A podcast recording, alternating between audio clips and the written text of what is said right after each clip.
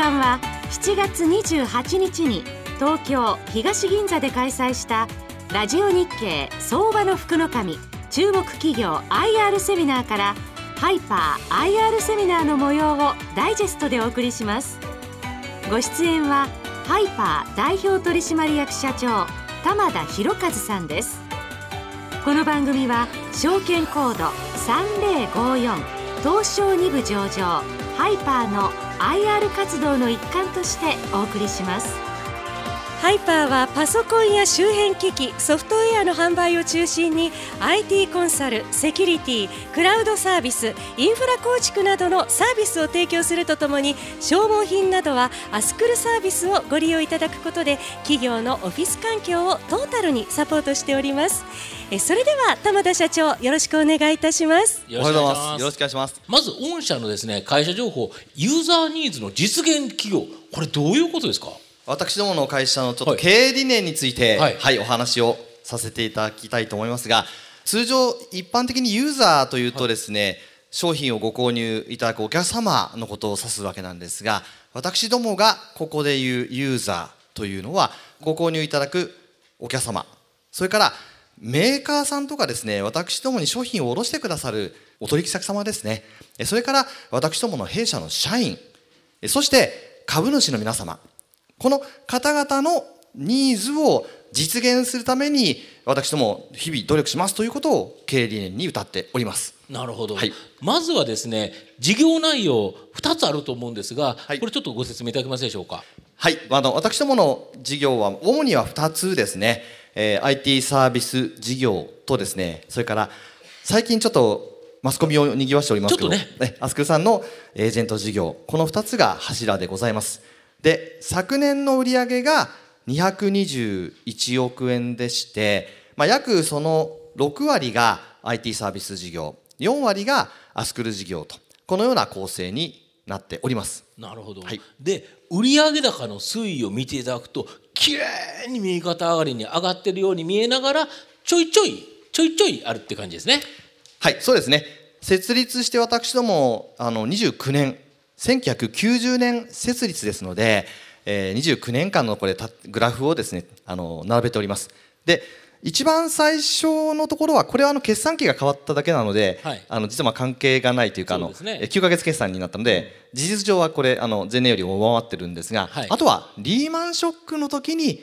ちょっとだけ、ちょっとだけ。ほんのちょっとです。で、ね,、もえあの他の会社さん相当下がったんですけど、今2割3割ね当たり前の時代ですからね。はい、私どもはほんの少しだけちょっとね、うん、下がりましたけども、うん、あとはあの Windows XP っていうあのちょっと業界のですね大きな波があったもんですから、はいはい、その翌年は下がったように見えますけども、うん、まあそれをちょっと切っていただくとちゃんとあの前年対比上回ってますし、あの震災の時にもあの前年はあの上回ってますしあと去年少しですね1億円だけ222億円が221億円に、ちょっと1億円だけ下がってしまったんですがこれちょっと品物が足らなくてですね、えー、納品できなかったというところで、えー、少し下がったというところで。CPU 不足っていう問題ですよね、ねはい、はい、これはちょっと御社の状況じゃないから、ね、まあしゃあないかなということで、はい、で今期結構期待できるぞということですよね。そうですね。一応あの今年度については一応240億円の売り上げを、えー、今のところ 見込んでおります。なるほど、はい、で IT サービス事業についてですねちょっと詳しくで基本的にはコンピューターを売ってるわけですよね。あそうですね。パソコン。で私どもが IR でパソコンの話を比較的多めにしてしまっておるんですね、パソコンの比率が比較的高いです、えただ売上全部がパソコンというわけではなくて、はい、全体の売上の約3分の1ですね、3分の1がパソコンの比率というところでございます。でパソコンだけではなくてもちろんネットワークの構築であったりとかセキュリティであったりとかさまざ、まなあの IT 関係のサービスをご提供して、えー、売上の構成をしておるというところでございます。なるほどこのコンピューターの販売市場ってどんな感じになってるんですか？個人と法人がまずありますよね。あそうですね。でまあご存知かと思うんですが実は個人マーケットはですね非常に今厳しいですね。そうですよね。家電量販店がガンガン戦いやってますよね、はい、でまたネット通販で安く売って直販があって、ねはい、もうこんな儲からないビジネスないですよね。ないと思いますしあとスマートフォンに皆さん、どんどんシフトしてしまってるんで、うん、今若い方パソコン買わないですね。タブレットでねタブレットで十分なんで、はい、ただ、はい、私どもがマーケットにしてるのは法人のマーケット B2B のマーケットで B2B のマーケットは実は皆さんのほとんどパソコンのですね販売台数って長期的に見るとずっと横ばいですそうですね。日本でもこれ基本的には社会人というか会社にいる人は大体1人1台持ってますよね。ね。はい、下手したらノート PC 入れると2台っていう人も結構いますよね。そうですね。でその中で、えーと、御社の場合ですねこの小口需要というところに注力されてる、はい、これどういうことですか、はい、なんか大口の方がいっぱい売れて儲かるそうじゃないですか。そうですね、うん、で私どもがターゲットにしているお客様というのが実はあの、えー、情報システム部門をお持ちの企業様社員数でいうと100人から上のお客様をターゲットにしておるんですね。でこの100人から上の企業様の中ですごく大きな会社さんあの日本を代表するような会社さんだと、計画的にまとまった台数あの数千台単位で買われたりとか、まあ、あるいは観光庁ですね。観光庁さんだとやはり数千台数万台単位を計画的にご購入されるというところなんですがここは私どもそんなに注力していなくて、はい、むしろ情報システムの部署のところで本当に1台2台のあの今すぐ何とかしたい、えー、パソコン壊れてしまったあるいは新卒が入ってくるんで20台欲しいとか、うん、まあ、そういったような割と小口のですねところを広く実は販売をさせていただいているというのが私どもの特徴でございます。少量だけど要は価格は高めという要は粗利がちょっといいという感じですか？いや価格はですね実は非常にあのお買い求めしていただきやすい金額になってましてで私どもは実は仕入れのところで、えー、例えば各メーカーさんがですね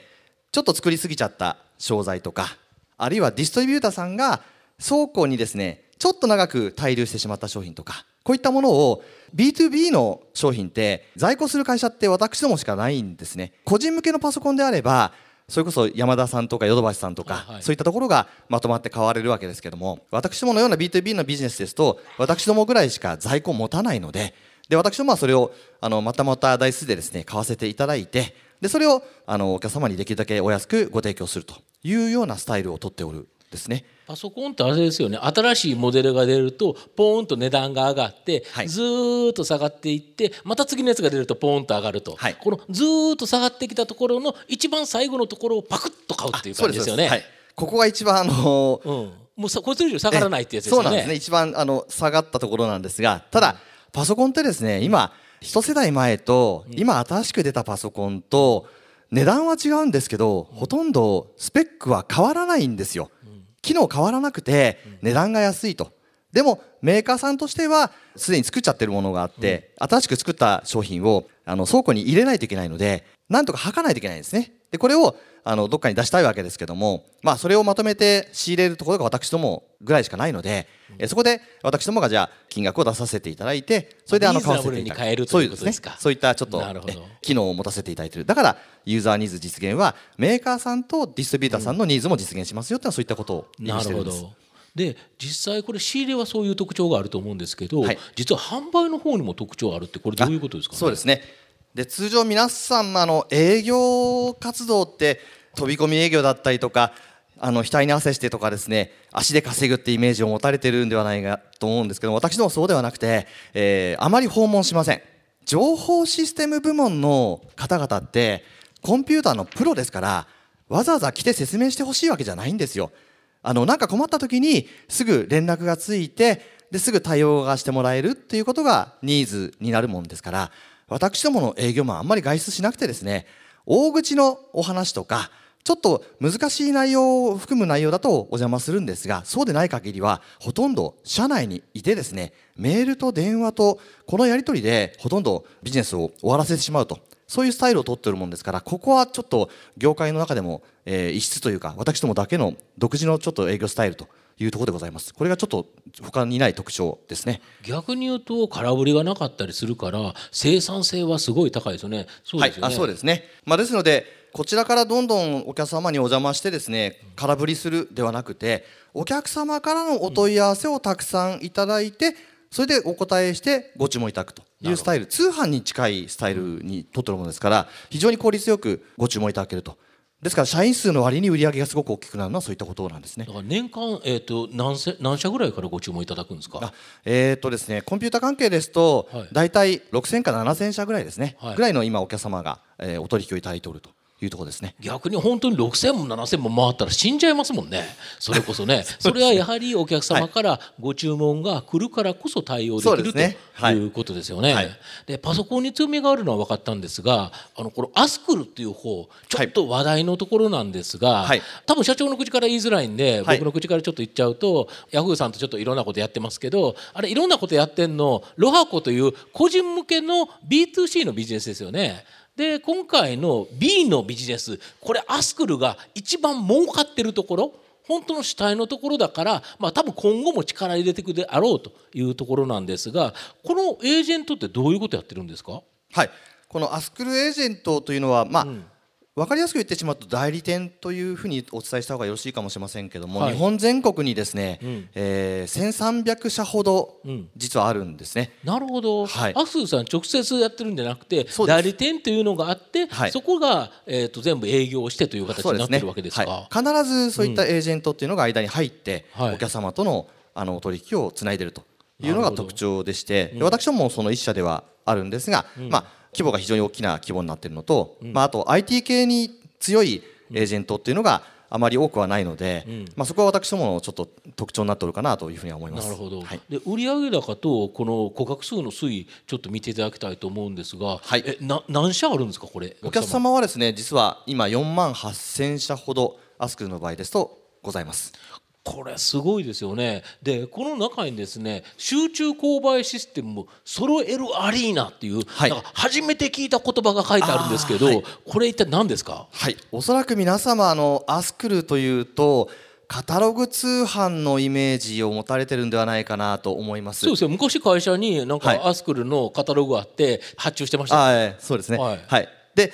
それも間違いないんですけども実は揃えるアリーナというシステムがございます。これはあの、ある程度の規模のお客様に対してしっかりあの受発注の管理をですね、はい、えー、行うものでもあったりするんですね。でこれを導入いただくともうなかなかもう他のシステムに切り替えということはほとんどの方されないです。ですので私ども実はこれ IT 系のあのビジネスでもあるのでご提案をして、えー、お客様にご了解いただいて揃えるアリーナにどんどんどんどんシフトしていっていただいているという営業活動を行っているんですね。これはあれですよね。バラバラに発注されるんではなくてその会社さんが去年どれぐらい使ってどういうような形だったというのをデータをもとに、はい、えー、と発注してくれるというやつですよね。で、ねはい、なくなってきたら発注してくれるとかそういういろんなシステムがついてるやつですね。いろんなシステムがついてますし、うん、まあ各大きな会社ですと各部門に予算をつけなければいけなかったりとか、うん、まあ、あるいは各支店がですね、うん、じゃあこの商品買いたいんだけどって言って総務がダメよとか OK よとかって承認したいとか、うん、そういったことができるようになってるんですね。まあ、あとは場合によっては、うん、アスクルってものすごい点数の商品がございますので、はい、会社の方で例えばボールペン一つ取っても、うん、高いボールペンと安いボールペンあるわけです。会社の推奨ボールペンはこれですよって決めたらあなるほど。それしか発注できない勝手に高いやつ買わないようにさせると。そうです。なるほど、ね、そういったこともできるようになってる。ので、会社側からすると、あのこういった発注管理をこのシステム導入すればできるし、経費も削減できるということで、うん、えー、大手企業さんどんどんこれを導入をいただいているというところですね。これ一回導入するとその企業は手間が減るから、はい、これなかなか乗り換えがないということですか？そうですね。実際に総務とかそういった部署の方からするとものすごくあの効率が上がりますし、うん、また予算管理もできますし、で他社も実は例えば大塚商会さんの頼めるとか同じようなものがあるんですが。一回アスクル入れたらですね、うん、いちいち他のものに切り替える必要があまりないんですね、ね、面倒なんですね、うん、で金額も実はそんなに変わらないしアイテム数商品アイテム数で言ったらアスクルの方が10倍実はアイテム数が多いもんですから、うん、まあ切り替えされることがほとんどないということで囲い込みが非常にしやすい商品あの商材ですね。なるほど。で次はやっぱり顧客満足度の向上これを図っていくっていう形ですか？はい。まあ私どもあの先ほど申し上げた通り IT のビジネスとそれからアスクのビジネスがこれが両輪になっております。でちょうどですね私どもが IT でターゲットにしているお客様大体100人以上のお客様とですねアスクルのソロエルアリーナを導入いただくお客様ってユーザー層がちょうど重なってるんですね、まあ、ですのでアスクルで開拓したお客様に IT の方をご案内できますし IT で開拓したお客様にアスクルもご案内ができるということで、え新規開拓のですね、えコストを大幅に削減できるということとそれから2つのビジネスで、えご登録をいただくとお客様とのグリップが非常に強くなるもんですから、うん、まあ、それで着実に1社増えたらその分売り上げがあるということをずっと毎年繰り返して29年間来たというのが私どものビジネスとなっております。それとあれですよね。先ほどおっしゃられたアスクのエージェントって数多いからこれを M&A されてるっていうのは？そうですね。発表 IR で発表したのは実は2社だけですけども、はい、あの他にもあの規模の小さいアスクのエージェントさんは、うん、あのご相談いただくことが多いものですからちょこちょこ買わせていただいているとなるほど、はい、そうするとそこでまたアスクルのお客様ができて、はい、でその人にまたパソコンも売るということですよね。そうですね。はい、4万8,000のアスクルの代理店ここからできるだけパソコンも買ってくれる方に増やせばダブルで儲かるということですか？はい、ですので M&A でそういったアスクルの他のエージェントさんが抱えてるあのアスクルのお客様をですね、うん、買わせていただくわけですけども、まあ、その中に当然大きなお客様も当然入ってますのでこういったお客様をまたさらにソレルアリーナをご提案させていただいて、うん、えー、どんどん増やしていくということも行っておりますし、うん、アスクルさんのあのエージェントさんってやはりもともと文房具屋さんが多いんですね。でご高齢の方も多いしであの事業承継で考えてらっしゃるという方も多いので、まあ、これからもこういった方々がどんどんどんどんご相談いただけるんではないかなというふうに思っております。なるほど。あと中期経営計画。こちらは進捗どんな感じですか、はい、あ目標値っていうのは。はい今年度2019年度はですね、えー、240億円の4億1000という数字を見込んでおります。であのまあ、順調に今のところあの推移はしておるかなというふうに考えておりますまた2020年度2021年度の数字についても実はあの2020年度2021年度はですねパソコンの売り上げが、えちょっと下がるだろうなと思っておるんです、まあ、アスクルの伸びがありますしまた当然私どもあのユーザーをどんどん増やしていくというところで、え伸ばしていけるであろうなというふうに考えております。なるほど。で実際あの今世の中の、えー、新しいことっていうのはほとんど IT 絡みですね、えーまあ、IoT であったりとかクラウドであったりとかいろんなキーワードがですね IT 関係、えー、出回ってますけどもほとんど IT 系です。で IT マーケットはどんどんどんどん進捗をしていくというところでで私どもは特にここのセキュリティこのマーケットを注力をしております。でこのマーケットもやはり東京オリンピックに向けてですね、うん、海外からのあのサイバー攻撃であったりとかこういったものが非常に増えてきております。であの、えー、日本ってですねやはりどうしてもあの皆さんですね非常にあの、えー、安心安全ということをあの基本思ってらっしゃるんですけども今グローバルに考えると、え日本だけ安全ということはなくて海外からどんどんそういったものって入ってきてしまうんですね。でこういったものをあの防ぐためにも日本はもっともっとセキュリティのところにお金を使っていかないといけないという事情がございます。まあ、国の方からもさまざまな指針が出てますけどもあのマーケットとしてはですねセキュリティマーケットあのこの後どんどんどんどん実は伸びていくというように予測も立てておりますので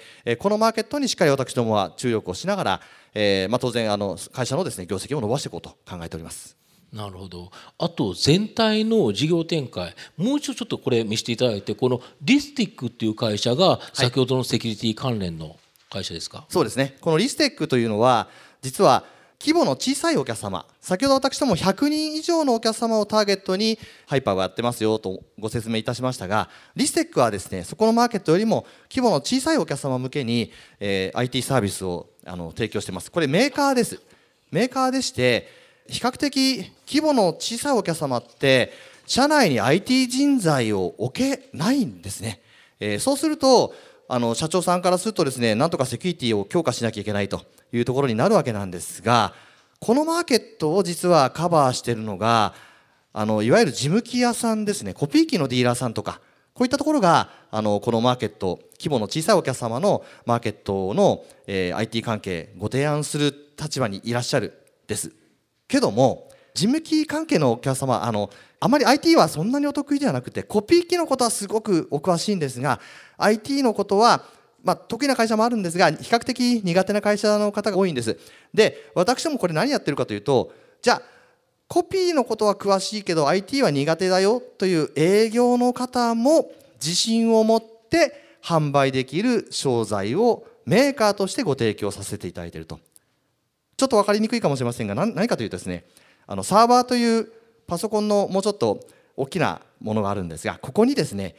全部入りしちゃってるんですね。およそ必要なものを全部入れてしまってワンパッケージにしてしまってるもんですから販売する側もあのお客様これ1台入れていただければ大丈夫ですよって言っていただける。お客様も IT のこと分かんないけどあこれ入れれば大丈夫なのねと思っていただく、うん、こういったものを実は開発しましてあの販売させていただいている会社がリステックでございます、それからセキュリティアという会社をこれ昨年の1月に設立をいたしました。これはですね例えば海外でセキュリティのメーカーってですね大体はシリコンバレーか、まあ、もしくはイスラエルです。この2つのところから最新のあのセキュリティって出てくるわけなんですがあのなかなか日本に入ってくるの少し遅れてくるんですね。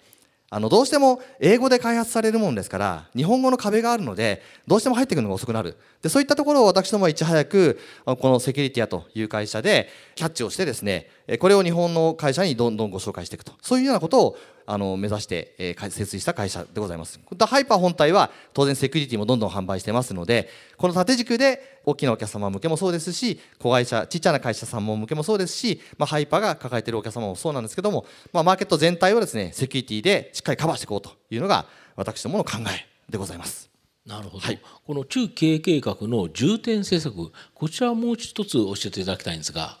えー、まずあの私どもの IT サービスこれが全体の6割を占めておりますのでこの4つ実は項目を立てております。でまずあのサービス拡充によるエンドユーザービジネスの点発展というところなんですが私も先ほど申し上げたあの IT サービスの売り上げのうちですね、えーまあ、3割から4割は、えー、まだ卸をしております。つまり同業他社さんに販売をしてるんですね。私どもが先ほど申し上げた通りあり在庫でですねバーンと安く仕入れができちゃってるもんですから同業他社さんにですね、えー、十分下ろせちゃう金額で仕入れができてるんですね、まあ、ところが、あのー、やはりエンドユーザーさんにですね、えー、どんどんサービスを、えー、提供していく必要が当然ございますので今どんどんどんどんあのこのエンドユーザーさんの方へ軸足をあのシフトしていってるというところでございます。またセキュリティの関係ですけども子会社リステックセキュリティを含めたセキュリティ製品の販売強化またクラウドをはじめとするストックビジネスに注力した収益の拡大。アスクレージェント事業における営業促進による売上の増加というところでこの4つをですね重点施策ということで出させていただいております。また新規事業の開発というところで企業トータルサポートする分野の事業展開顧客基盤を生かして企業向けにより広いサービスの提供ということとそれから企業価値の向上事業戦略を実現するための手段として M&A を活用。企業価値向上のため将来東証一部を目指しますというふうに歌っております。M&A はですねあの、まあ、2年前にも、えー、マルチネットという会社をあの M&A しております。これあの、えー、大手企業向けにですね、えー、IT コンサルをしている会社。規模はまだ小さいんです。30人ぐらいの規模なんですが非常に収益性の高いビジネスを展開するしている会社でしてこちらをあの M&A させていただいております。またえーまあ、投資を一部をですね、えー、目指すというふうに歌っておりますが今年の3月に、えー、一旦ジャスダックが2部に上がらせていただいているというところでございます。なるほど。これセキュリティだけの会社だったらなんか PR って100倍とかっていう会社あるじゃないですか。で御社なんか物をちゃんと売っちゃってるからあれですけど、はい、16億円もこれ売上高上がったらもうこれだけ切り出したらすっごい会社ですよね。そうですね。ただまあ全体の売上が200を超えてるので、うん。うん、あのちっちゃく見えちゃいますけど。そうですね。これだけで全体の10分の1以下になっちゃうんで、うん、なんか目立たないんですけども、セキュリティ専門でやられてる会社さんと比較しても見劣りしないぐらいのそうですよね。セキュリティだけで実は上場してる会社ってあるじゃないですか。で PR がめっちゃ高い会社とか。で時価総額もめっちゃ高い。だけど結構売上高見るとちっちゃいんですよね。そうですね。そうですよね。はい、それで見るとこの16億円っていうのはこれ利益率も高いし、そうですね。セキュリティと考えると、本当にですね、なんかその分の評価が全くされてないんじゃないかなという感じですよね。あの IR 不足でございます。いえいえいえ すみません。いえいえ。はい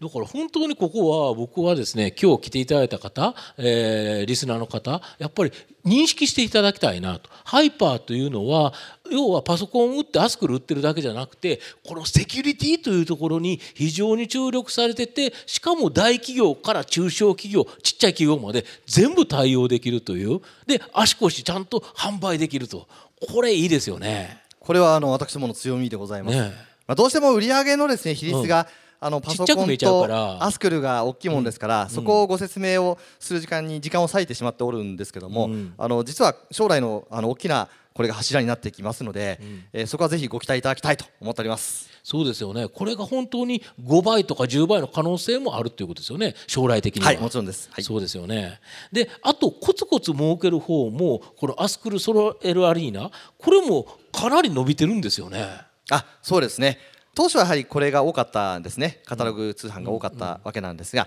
ほとんどこっちはですね横ばいに近いです。ほとんどだからここは、あの現状維持でいいかなというふうに思っております少しずつ M&A 等々で上がってはいきますけどもあのそんなに注力してませんソロエルアリーナの方をあのどんどん注力をしてこれはもう本当に会社の基盤を支える大きなあの武器にもなりますので、えー、アスクについてはここを注力してしっかりお客様との関係をですねがっちりグリップしていくというところでございます。これはまさにキャッシュ買う金のなる木ということですよね。そうです。もう本当に安定してますね。数がものすごく大きいからどっか一社があの業態が悪くなったら御社に注文来ないとかそんなないんですもんね。4万8000あるんですもんね。そうですね。これはですね非常に硬いビジネスでございますので、うん、全く問題なくこのこの後も伸びていくと思ってますし、うん、マーケットはまだまだ十分にございますのでえまたあの先ほど申し上げた通りどんどん M&A とかも活用しながら伸ばしていきたいと考えております。で御社最後ですね株主還元やはりですねまあ今日来ていただいている方はですね投資家の方ということでいうと儲けてどうすんのというのがあると思うんですけど、こちらどんな感じですか？あ2006年に私どもあのジャスダックに上場を果たしたわけなんですがそこからですね過去一度もあの配当の実績で前年を下回ったことは1回もございません。あの基本的には安定配当してきますよというのを私ども歌っておりましてで5年間の平均 EPS というものを基準に35%というものを配当をしてきております、まあ、これが直近のところでございますが、まあ、この後もですねしっかり安定配当というものを、えしていきたいと考えておりますまたあの株主優待制度というものをあの作りましたので、まあ、これはあのクオカード1000円、えー、優待としてご提供させていただいておりますとするとあれですよね利益が増えていけばこの5年の EPS 平均 EPS が増えるから、まあ、それの35%というのも増えていくから、ね、やっぱ将来的な増配っていうのも、まあ儲かれば出すぞということですよね。そうですね。そうですよね。はいえー、本日はハイパーのことがよくわかりました。皆さん盛大な拍手をお願いいたします。ありがとうございました。